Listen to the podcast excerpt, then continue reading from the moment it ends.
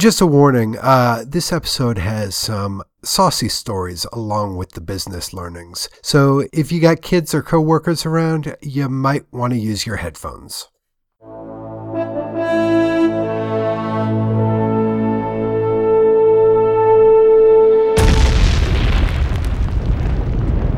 Hi, my name is Andy Diemer, and you are listening to the Fail Better podcast. Today I'm talking to John Hargrave, the creator of Zug.com, which was the first comedy site I ever saw on the web.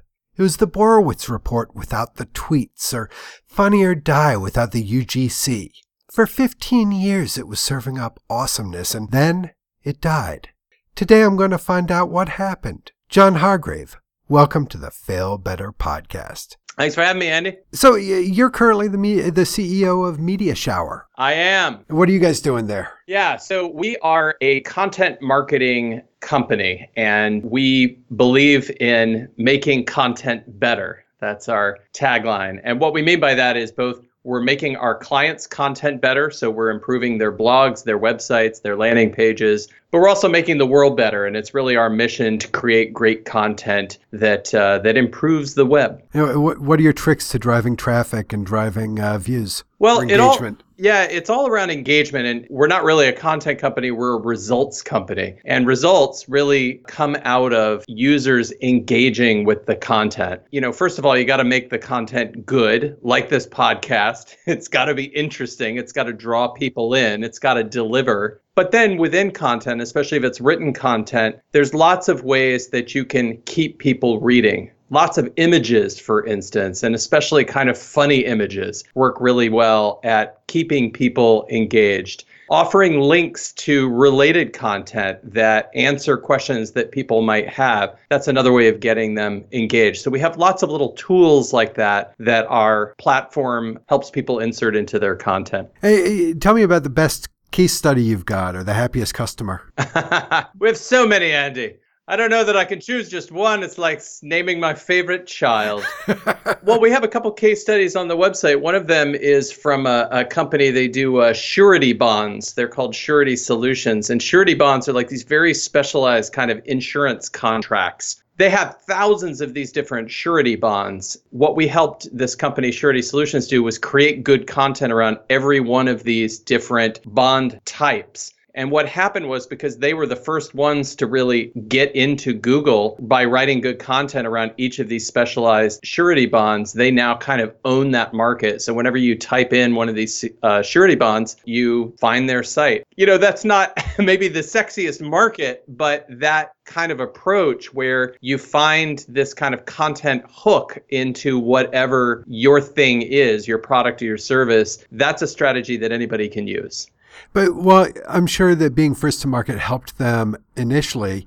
How do you guys stay ahead of the competition? How do you stop others from stealing that top ranking? Well, it's all about continuing to improve on what you've got. So we spend a lot of time on optimization. I was just on a call before this with one of our clients that has page one rankings on a lot of keywords in this industry, which is very competitive. And what we talked about is let's take those pages that are ranking well and let's improve those further. So in other words, what are other things that users who are visiting that page want to know that we're not answering? And sometimes we'll ask users or ask readers that on the page, like, what else were you looking for on this page? And we use that feedback to generate even better results. And how many people you have doing this? You have like 40, 50 employees? We have about 2,500 writers and editors in our network who are producing this content for our customers. Wow.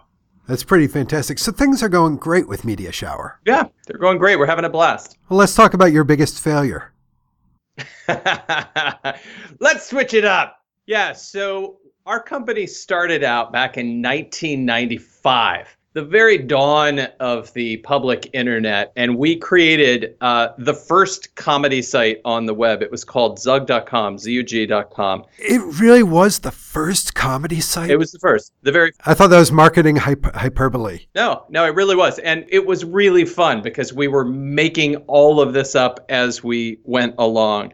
And our goal was really to make this a massive success, to be the biggest comedy site on the web. We were the first ones in, and we were going to own this space. The truth was, back in those days, hardly anybody even knew about the internet. So it took a really long time to get traction. I mean, I'm talking like 4 or 5 years of just constantly creating this comedy content before we really got on the map. And what did it for us was a piece that I wrote called The Credit Card Prank. And the concept, Andy, was that, you know how like when you go make a credit card purchase, they ask you to sign, but nobody actually checks the signature. Yeah.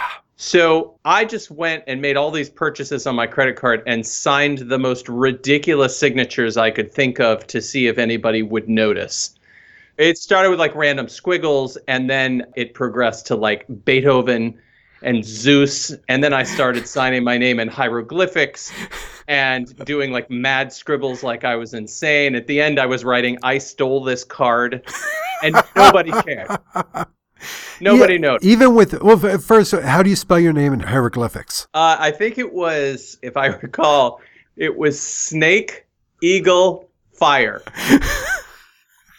And no one cares when you write, "I stole this card"? Nobody cares. So everybody could relate to this, and this thing went mega viral. The next thing we knew, we had a page 1 ranking in Google on the keyword credit cards. So think about this. It's like early days of Google. Nobody even knew what the term SEO meant at that time. This is above Visa, above MasterCard, Amex. Everybody. Wow. Yeah. We're page 1 for the credit card prank.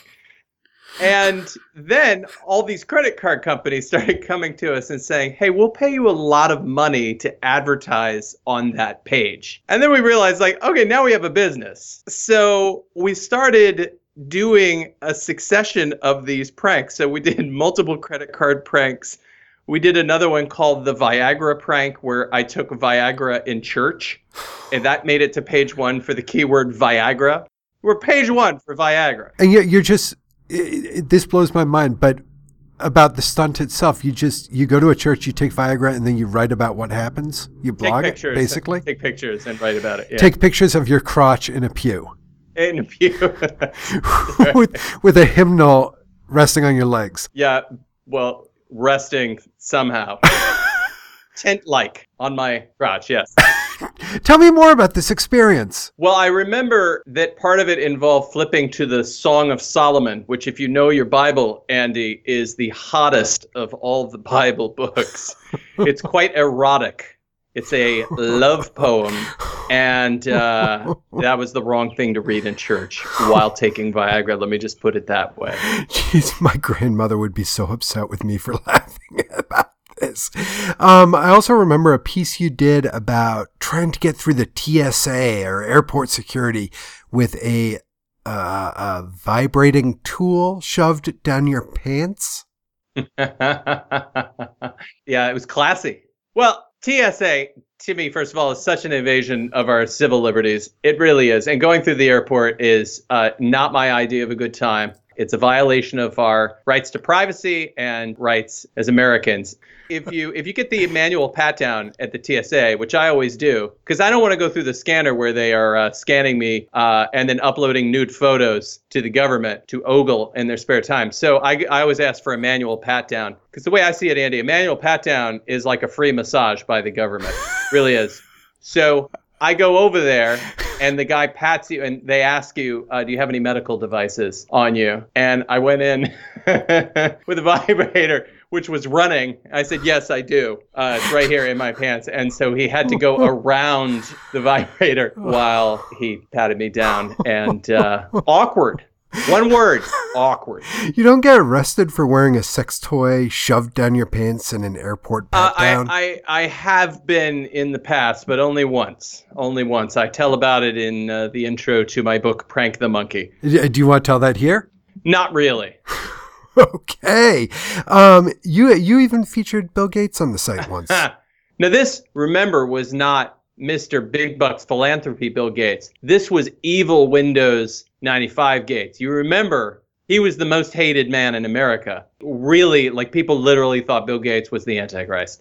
We were at an industry party together, and Bill Gates made the colossal mistake of mingling with the party crowd while I was there. This was in Las Vegas at a big industry conference, and I was dressed like full-on Vegas, this just ridiculous, colorful nylon costume, and I had like facial glitter, and my hair was all done up in crazy colors. And I came up to Bill Gates and I said, "Mr. Gates, I just want to thank you for all the wonderful things you've done for the world. So on behalf of everyone," I said, "I just want to thank you and hug you." And I came in with this ridiculous costume to give Bill Gates a big hug, and he wedged his fist between us like as tightly as he could and like tried to forcibly push me away while not actually making a scene about it. So I gently kissed him on the nipple.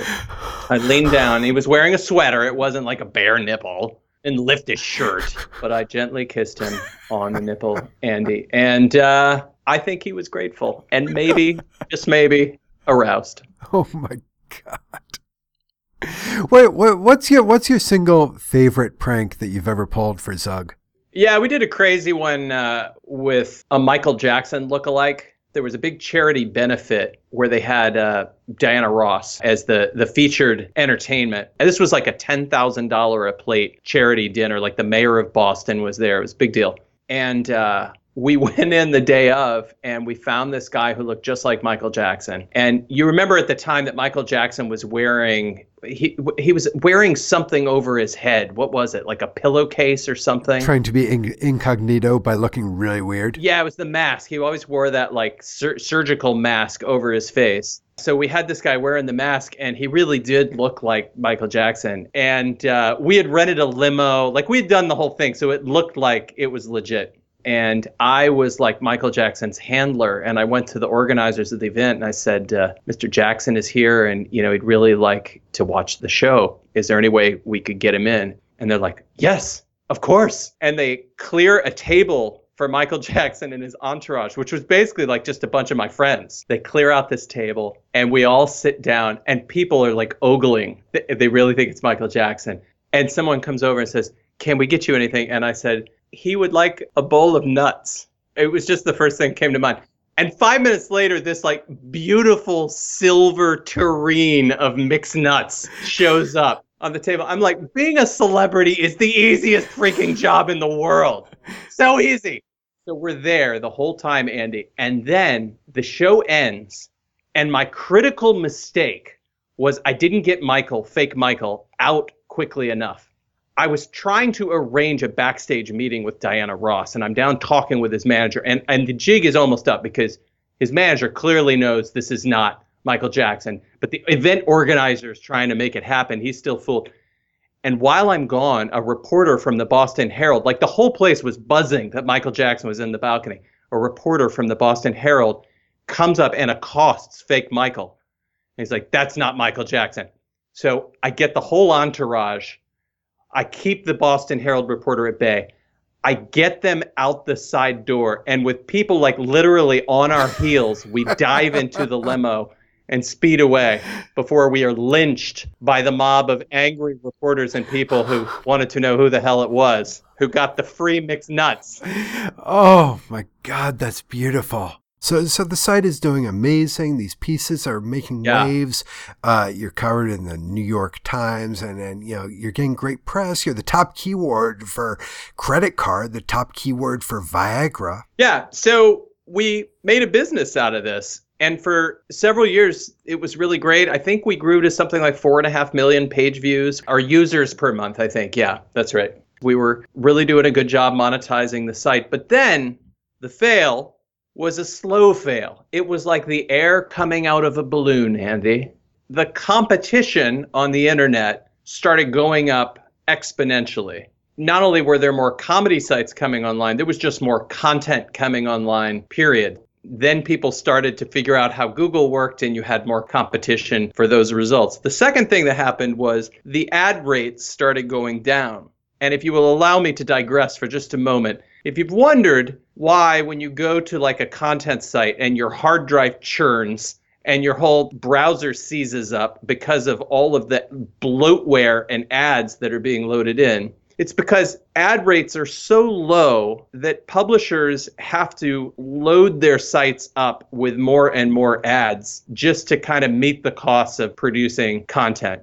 And it gets worse because people have ad blockers installed. Yeah, I haven't seen an ad. I don't know what you're talking about. I haven't seen an ad in years now. So I thought they just took advertising off the internet. The magic advertising fairies came by one night and removed it all. So that makes it worse because then they have to serve up more ads. And it's all served through this complicated network of middlemen and ad brokers, many of whom are shady. And the whole situation is just, it's awful. So being a publisher in the middle of that got really, really difficult. So you got more competition, less revenue for ads. And after years of doing this, we found this isn't working anymore. And we shut down Zug.com, Andy. You shut it down. What'd you try and do to save it? Because now it seems like you're doing exactly what needed to be done to save it. You're coming up with ways to optimize content, to get more readers and to retain readers and increase engagement. But what'd you do back then to get customers coming back and try and get more ad revenue? Well, we did a ton of content. I mean, we were just constantly churning out content. And what came out of this was a really efficient process and tools to enable us to create a lot of really good content. So we built an entire back-end system by which we could get assignments to writers. And we had an editor that was overseeing those assignments. The writers could produce all that content right in our platform. It would go to the editor would approve it, it would get published automatically. So this whole platform that we built on the back end to help us manage that content is ultimately what grew into Media Shower as it exists today. Really? It's just the concept, or you're not still using the same platform and same technology? It's like comparing a baby chick to a mother hen. It has gone through much growth and iteration over the years, but it is now it's essentially the same workflow that we created back in the day. Wait, so what did you try and do to save it, though? Well, we persevered for a long time, and by a long time, I think it was over 15 years. Over 15 years we worked on it. We tried so many different things. I could spend the rest of the podcast talking about that. But I think the lesson that I took away was that sometimes the right answer is to give up. And this is not a popular sentiment, but we persevered for 15 years. Like, it was a long time. And at some point, you have to say, okay, I can keep persevering until I die, but maybe it's better if I change direction. That's ultimately the decision. It was the hardest decision I've ever made. We need to shut it down and focus on what was actually driving the business at that point, which was by that time we had started doing original content for other customers, for their websites, for their blogs. And that was the part of the business that was really growing. And that's what we do at Media Shower today. You did that for 15 years. How do you know when the right time to shut things down or do the course correction is? Well, the book that I've since read that's been really influential is called The Lean Startup by Eric Ries. Of course. It's like the New Testament. And we talk a lot about that in our company when folks come on board. It's one of the books that we go through with them. And that idea of the Lean Startup is kind of the agile approach to software development applied to businesses. So in other words, when you have a new idea for either a product or a process, you don't spend a year planning it out. You basically say, what's the minimum viable product? What's the quickest way we could get this out and test to see if it's working? And then you make sure that you gather data on that test so that you can see whether it's working or not. And then based on that data, on that feedback, you decide, is this getting traction? In which case you continue to do that cycle of improvement, or is it not getting traction? In which case you kill it quickly. And by thinking really short term in kind of an experimental fashion, you can get a lot better read and make a lot more progress a lot more quickly. The fundamental thesis behind the book is the companies that grow the most quickly are the ones that learn the most quickly. And that circular process of MVP, test, learn, and iterate is fundamental to learning quickly.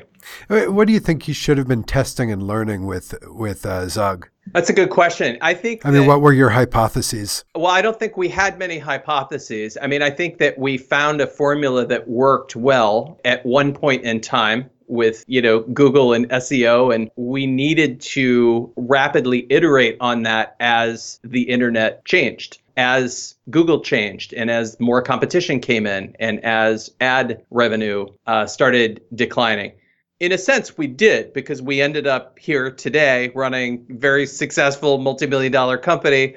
That's awesome. But it is different from saying, okay, let's take this core thing that we're doing and figure out how to rapidly innovate, because obviously things are changing around us so quickly.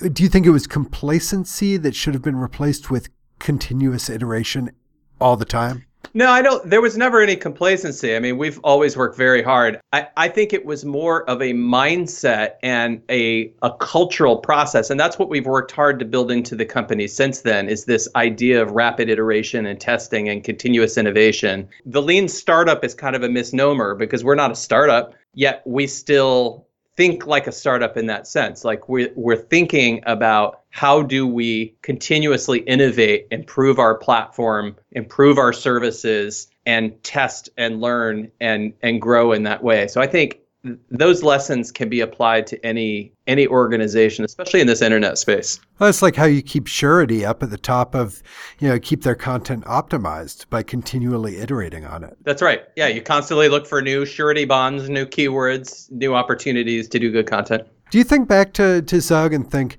my God, if only I'd done this, Zug would still be alive? Well, the one thing that I think any entrepreneur needs to constantly be doing is pushing the boundaries and taking risks, right? Like continually pushing forward. And I think if anything, maybe I played it a little too safe. Maybe, if we had built a bigger team faster, if we had made some acquisitions, things would turn out differently. But honestly, I never really think that way. I never really think shoulda, coulda, woulda. I'm very much into accepting how everything has played out and being really grateful for that things have worked out, and that, I learned the lessons that I did. Why was Zug not an onion, or why didn't it become a Funny or Die? Yeah, it's a good question. I mean, so the Onion started as a newspaper on college campuses, and they kind of built off of that base. And Funny or Die had, Will Ferrell. And they built off of that. But I could tell you the long litany of comedic websites that failed over the years that we succeeded. I mean, there were too many to count. Do you remember comedy.com? Do you remember that one? No, nobody does. Do you remember the Netley News? Remember that? No, big Time Warner media property, really big in its day, crashed and burned. So many came and went along that time. And comedy's hard. Like, comedy is really difficult to make into a business. And I think that's just the fundamentals of comedy. That's not an excuse at all. I think that's just, that's the reality. Some kind of businesses are easier to make work than others. That's definitely been a big lesson for me. So someone's coming up trying to build a new app or a new website that's a comedy product. What's your advice for them, other than be funny and make money? Yeah, be funny. Make me laugh. You've got to have some kind of unique angle or unique niche. You've got to have something that we haven't seen, and you've really got to make sure the content delivers. I mean, comedy is all about content, right? So you got to have some way of doing it. I think a lot of folks look at user-generated comedy and say, we're going to make that work. But most people aren't that funny. That's the truth. Like, you really need some kind of curation or some ability for people to upvote things that are funny. If you have any kind of comedy idea that relies on the crowd manufacturing funny, you better have some really good filtering and rating mechanism in there, because most people just aren't. And then you hire Media Shower to optimize your content. Ah, that's right. One last question. Who would you want to hear talk about their biggest fail? I am a big fan of Jeff Bezos, and I think he's one of the most interesting entrepreneurs on the planet. I think he's going to be remembered as one of the greats, like we remember Henry Ford or Thomas Edison, and it's really exciting to be alive at the same time as some of these great captains of industry. But what really impresses me about him is how quickly he will abandon his failures. And the perfect example is the Amazon Fire Phone. Remember that one? I do. They gave us some pre-launch devices very early on to build Beats Music for it. I mean, think about how much work goes into launching a new phone if you've never entered that line of business before. It's a massive undertaking. And that phone was on the market, I think, for 32 hours. It seemed that way. It was so fast. How does anybody make the decision that quickly after putting that much work into it to just abandon it? But it's that kind of like boldness that I admire so much. And we have an Amazon Echo, and I think that a lot of what they learned from the failure of the Fire, they were probably able to put into the Echo and now the Show. And this whole new line of products where they're succeeding brilliantly. Mm-hmm. And that to me is what's so exciting about failure, you know, failing forward, as I call it. Like, what can you learn from that can kind of propel you into the next dimension of greatness? It's true. And therein the podcast lies. Well, I'll reach out to Jeff and see if he'll join us on the Fail Better podcast, maybe even next week. He'll be there. But John, thank you so much for taking the time to talk about Media Shower and talk about Zug.com. Any last words of wisdom? My last words of wisdom are to make sure that you rate and subscribe this podcast, because your ratings matter. They matter. Andy puts a lot of hard work into this podcast to entertain you for free. All you have to do as payment is rate, share it with a friend, and be sure you subscribe. And go to failbetterpodcast.com and click on the links to buy The Lean Startup at amazon.com. John, thank you. Thank you, Andy. You can also buy John's tell-all Zug.com memoir, Prank the Monkey, everywhere books are sold. And you should. It's hilarious. More importantly, though, learn from John's failures by iterating and optimizing constantly. You might have the number one result for Viagra and credit card searches today, or the highest trafficked product this year. But someone else is coming up behind you. Never stop optimizing. Never stop watching the hills, watching the plains, watching your back. On that note, I'm Andy Diemer, and you can find me in the podcast on Twitter, Facebook, LinkedIn, wherever. You can find more episodes and failures at failbetterpodcast.com. The score was composed by the wonderful Yuri Sazonov. This episode and this interview were edited for time and joy. If you have fails, feel free to call in and record them on our voicemail at 270-681-0881. And tell your friends to download and subscribe to the Fail Better podcast, because you don't want them to lose their premium Viagra placement, do you?